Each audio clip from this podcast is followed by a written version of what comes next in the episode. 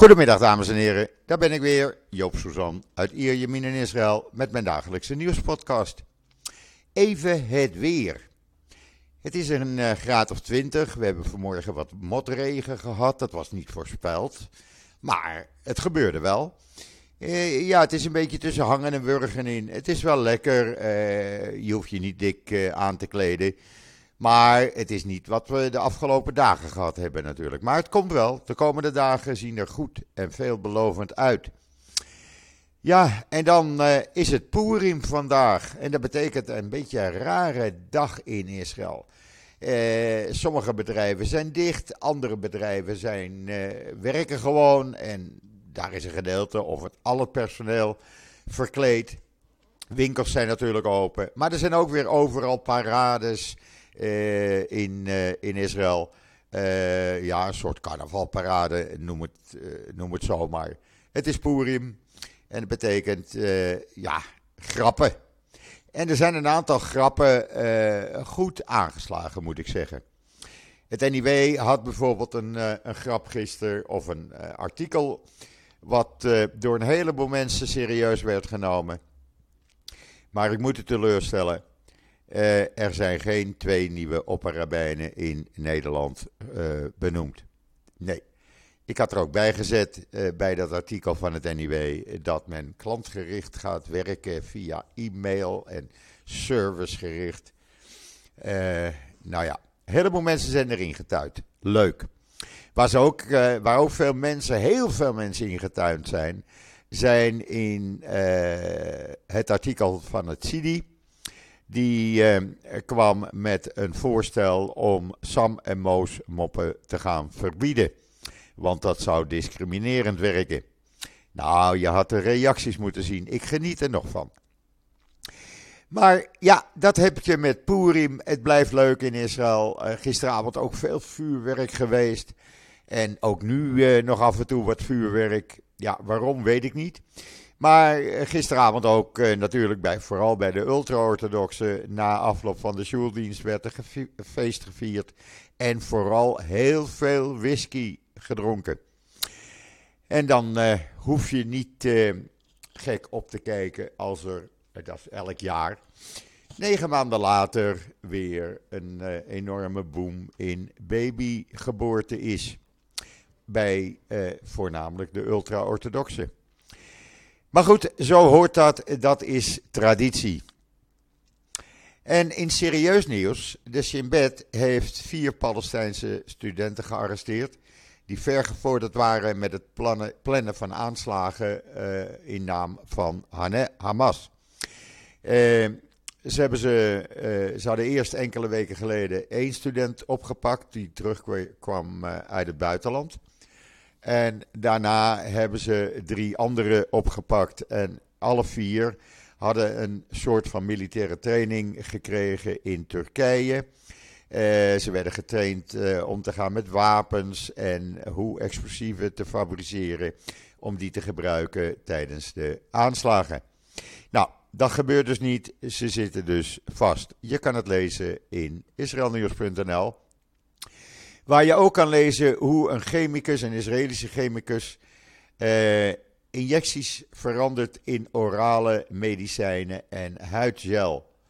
Orly Shani, eh, die, eh, dat is die chemicus. En die is daar al een tijdje mee bezig geweest, samen met collega's uit Amerika en Spanje. En het is hem nu gelukt. En ja, ik zou zeggen, lees het even in israelnieuws.nl. Uh, wat hebben we nog meer? Nou, afgelopen nacht zijn er weer drie terreurverdachten gearresteerd door de IDF en de veiligheidstroepen. Kan je zien op een video in israelnieuws.nl. Eh, het ruimt wel lekker op, moet ik zeggen. En men gaat elke avond en nacht gewoon door.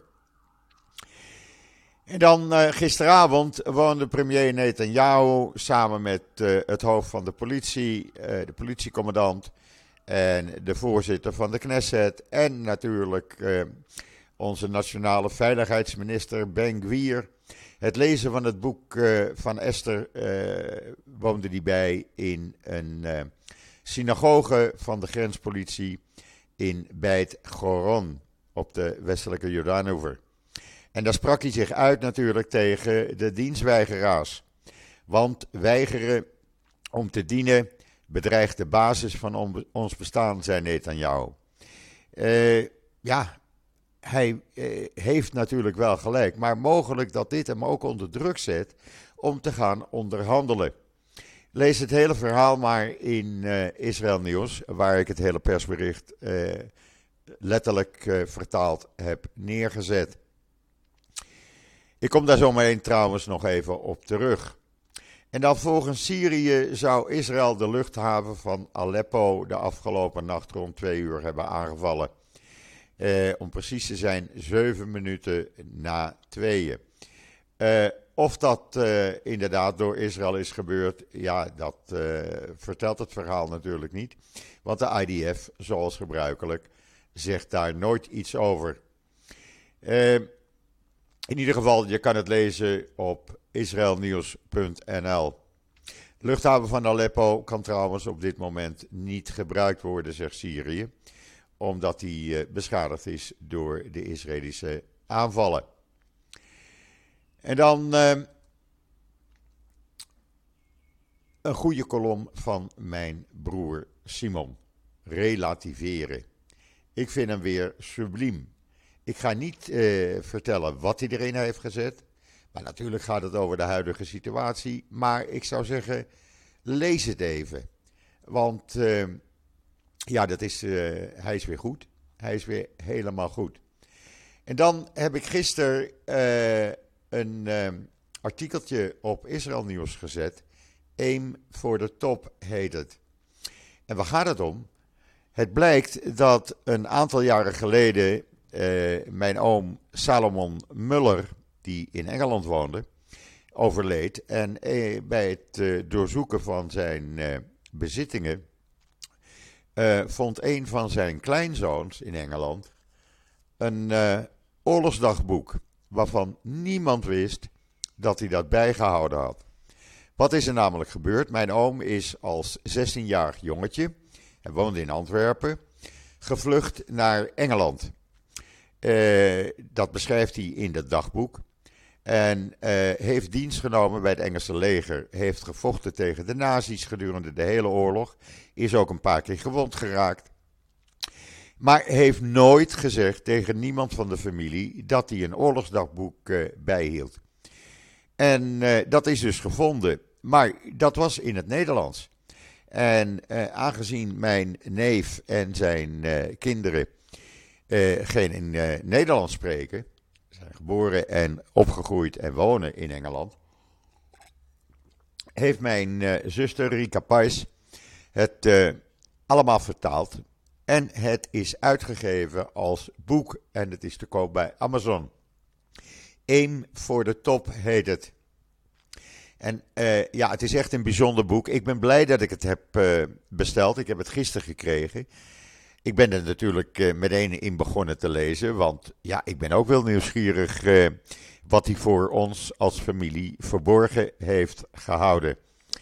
Uh, echt bijzonder. Ik heb de link in het artikel staan waardoor je hem kan bestellen. Ben je erin geïnteresseerd, dan kan je hem dus bij Amazon bestellen.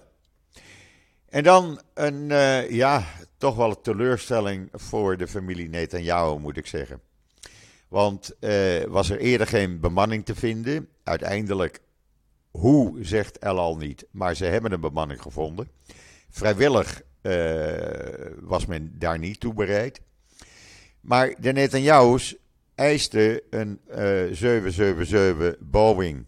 Want daar kan je de businessstoelen lekker als bed gebruiken.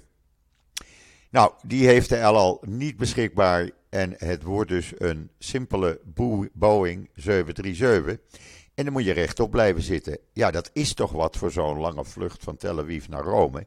Die duurt minstens vier uur. En dan kan je niet eens even slapen. Nou, het is een teleurstelling. Maar goed, eh, ze moeten het er dan maar eh, mee doen, zou ik zeggen.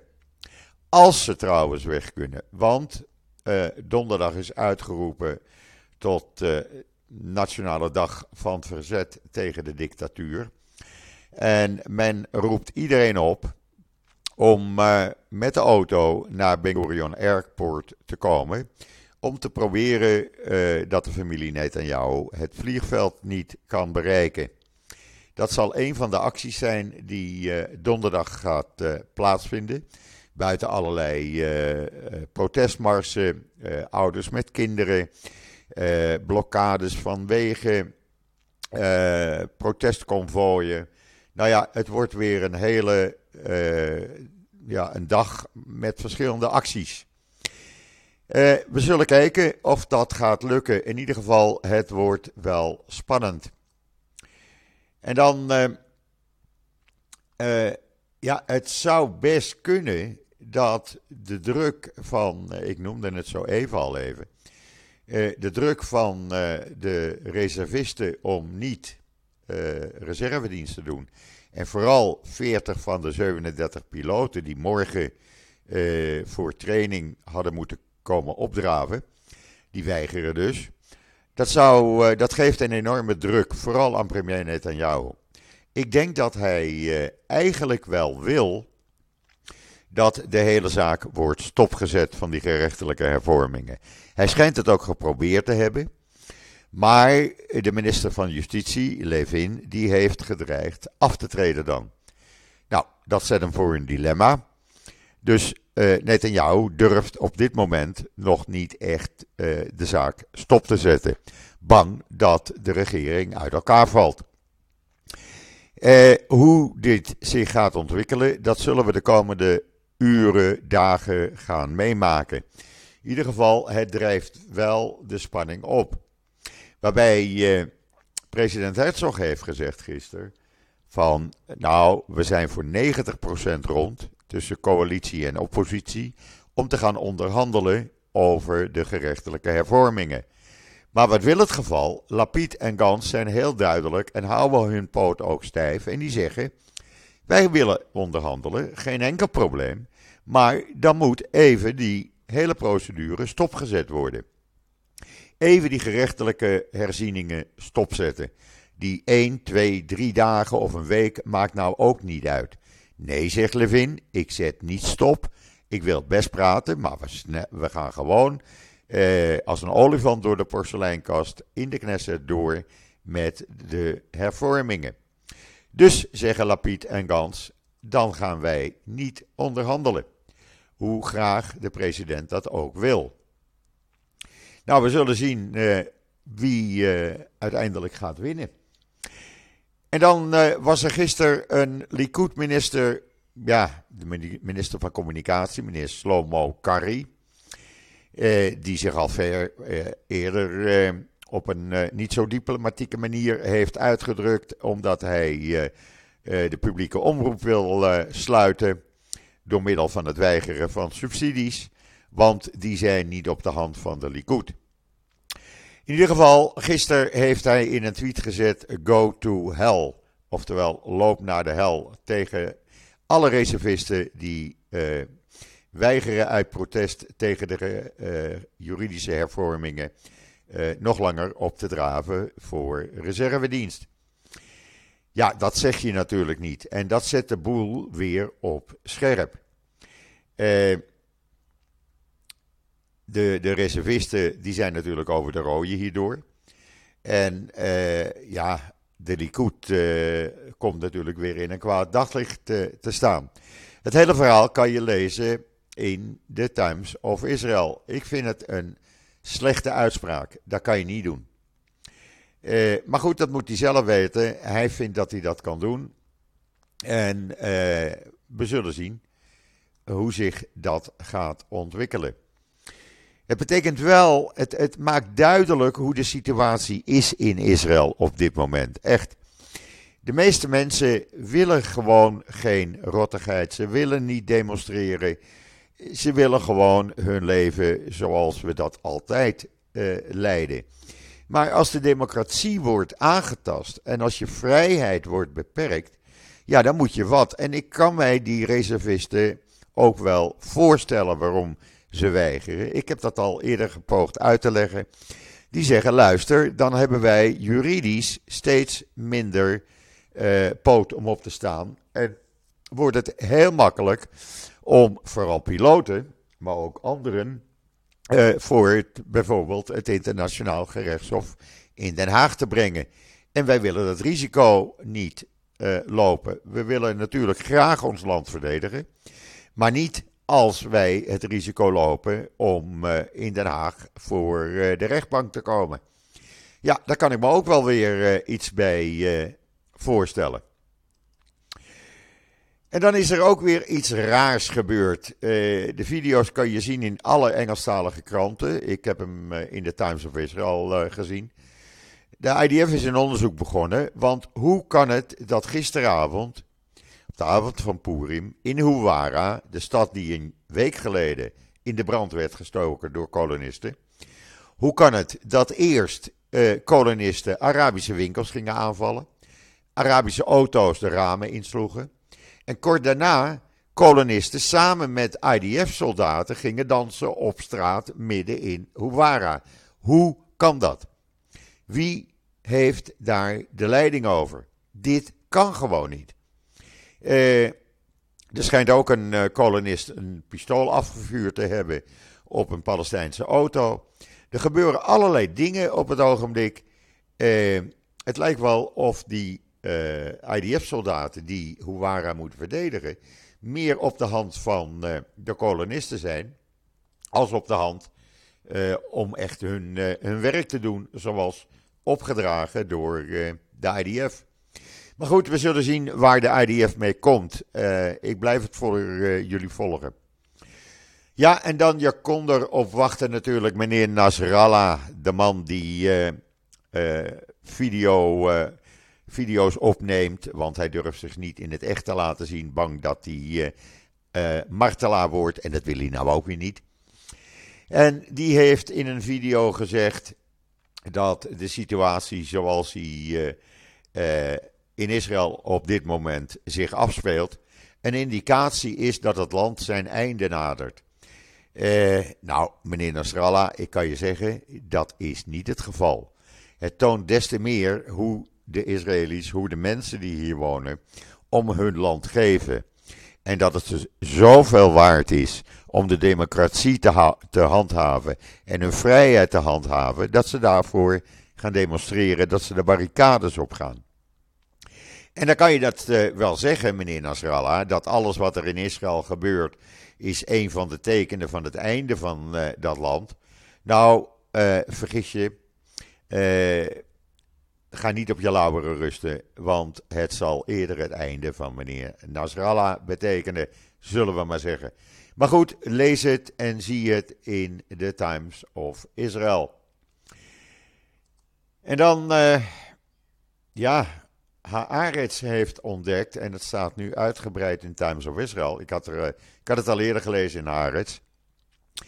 Vluchtgegevens, vluchtgegevens uh, maken duidelijk dat uh, tien jaar lang behoorlijk veel wapenverkopen vanuit Israël naar Azerbeidzjan zijn gegaan.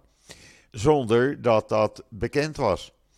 En uh, uit basis van die vluchtgegevens blijkt dat er bijvoorbeeld sinds 2016 92 vrachtvluchten van Azeri Silkway Airlines uh, op de militaire luchtmachtbasis of daar in Zuid-Israël zijn geland. En sinds 2013 uh, eh, gaat het om 100 van dergelijke vluchten. Hoe dat precies zit, kan je lezen in de Times of Israel. Uh, Israël was wel, wel een van de eerste landen die de onafhankelijkheid van Azerbeidzjan in 1991 erkende.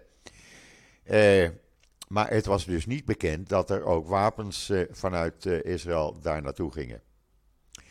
En dan eh, gaat de IDF-chef vandaag, morgen spreken met piloten en IDF-officieren die weigeren nog langer reservedienst te doen. Hij wil het een en ander duidelijk maken aan ze en hopen dat hij, zich, dat hij hun om kan praten, zodat ze alsnog bereid zijn om weer reservedienst te doen. hopelijk lukt het hem, want het moet natuurlijk niet zo zijn dat de veiligheid van Israël op het spel komt te staan. Ja, en dan blijft meneer Ben-Gvir, de man die 53 keer is gearresteerd en nou hoofd is van de nationale politie en de nationale minister van Veiligheid is, die blijft zeggen dat hij uh, rapporten heeft gezien waaruit blijkt dat demonstranten hem om zeep willen helpen. Staat uitgebreid weer in alle kranten. De politieofficieren zeggen: eh, man, je lult uit je nekharen, want er bestaan niet van dergelijke rapporten. Waarop meneer Lapid, de oppositieleider, zegt dat uh, uh, Benkwier een uh, liegende clown is. Ja, je maakt jezelf natuurlijk niet serieus als je het een en ander gaat verzinnen wat niet bestaat. Hij gaat ook uh, een hartig woordje spreken met de politieofficieren die ontkennen dat er rapporten bestaan. Uh, maar goed, het kwaad voor hem is al geschied. Niemand die hem gelooft.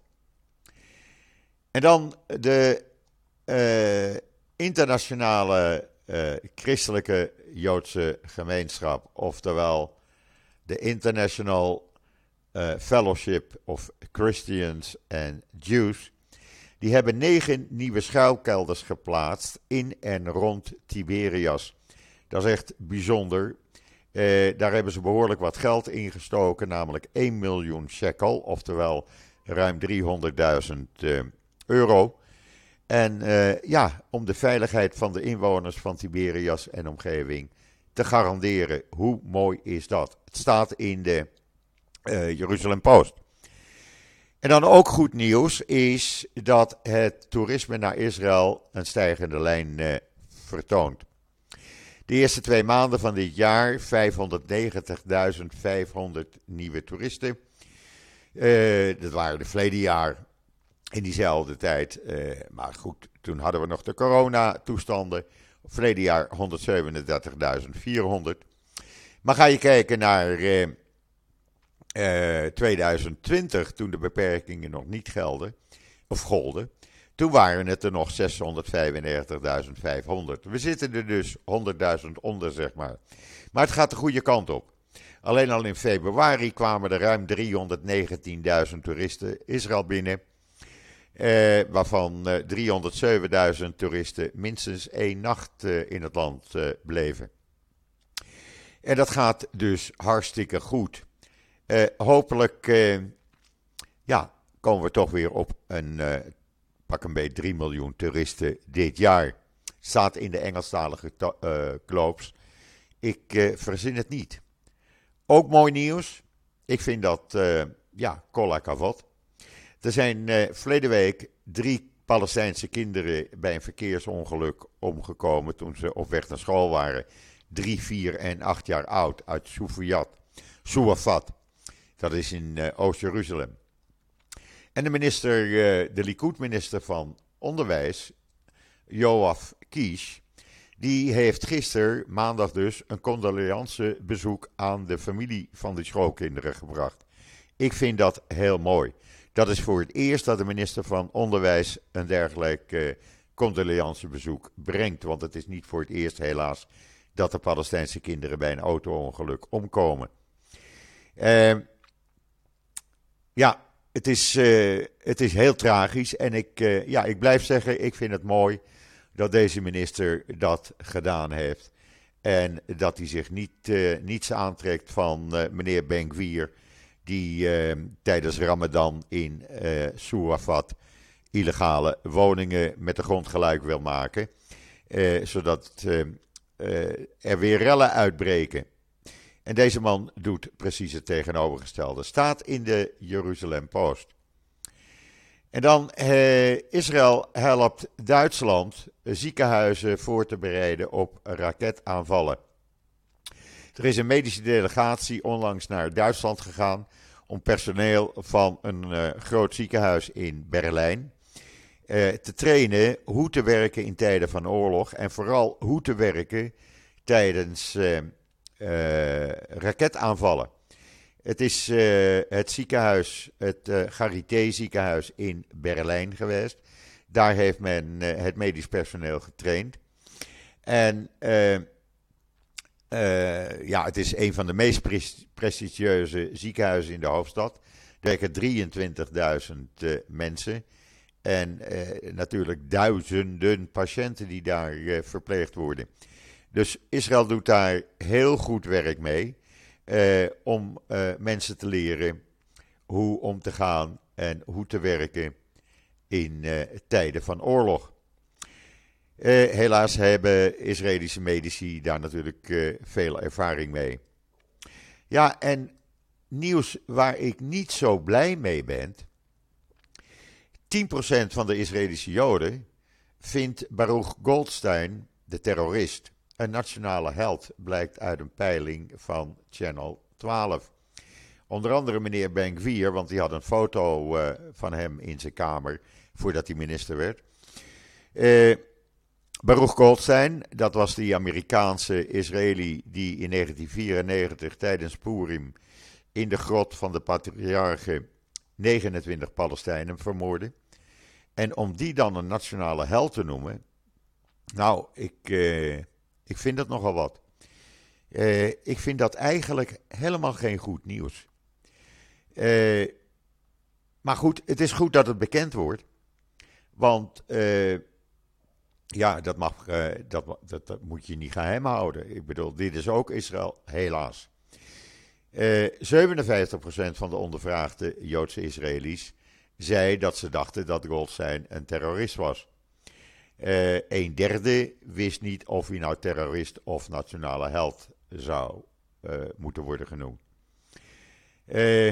Ja, nou, we nemen het voor kennisgeving aan, zal ik dan maar zeggen. Nou ja, dan ga ik nog even later vanmiddag kijken. Er is hier in de buurt ook nog wat in het pianocenter voor kinderen. Dan ga ik nog even kijken of het gezellig is. Uh, het is altijd een wisselvallige dag, dat Purim. Maar wel leuk. We eten natuurlijk de kieslies, oftewel de Hamansoren. Dat is een traditie. En ik heb ze natuurlijk gegeten en ze hebben me weer best gesmaakt. Goed, dan wens ik iedereen nog happy goed Purim. Een hele fijne voortzetting van deze dinsdag, de 7e maart alweer. Ik ben er morgen weer en zeg zoals altijd. Tot ziens. Tot morgen.